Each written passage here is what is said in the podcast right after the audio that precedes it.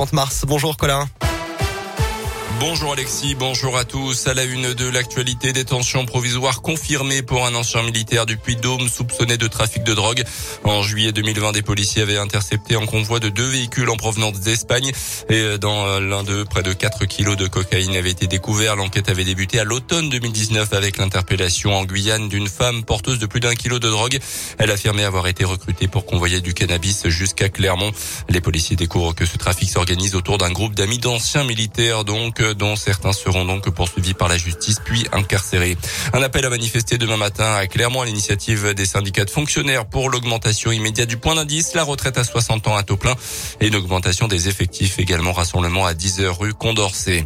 Des signaux positifs selon la présidence ukrainienne après la nouvelle séance de négociation avec la Russie en Turquie. L'armée de Vladimir Poutine a annoncé son désengagement progressif des environs de Kiev, préférant se concentrer sur l'est du pays et la région russophone du Donbass. Les États-Unis invitent la prudence, parlant d'un repositionnement des soldats russes et non d'un retrait pur et simple. Au sud du pays, la situation est toujours bloquée à Mariupol, encerclée et presque entièrement détruite. Un couloir humanitaire n'est pas possible pour l'instant, annoncé Emmanuel Macron. L'épidémie de Covid continue d'augmenter en France. Plus de 217 000 nouveaux cas recensés sur les dernières 24 heures. Le nombre de personnes hospitalisées est en hausse également, tout comme le nombre d'admissions en soins critiques. On termine avec du basket. En prouvé la défaite à domicile de la Jave hier contre Nantes 75-80. Les Auvergnats sont septièmes et recevront Boulazac vendredi.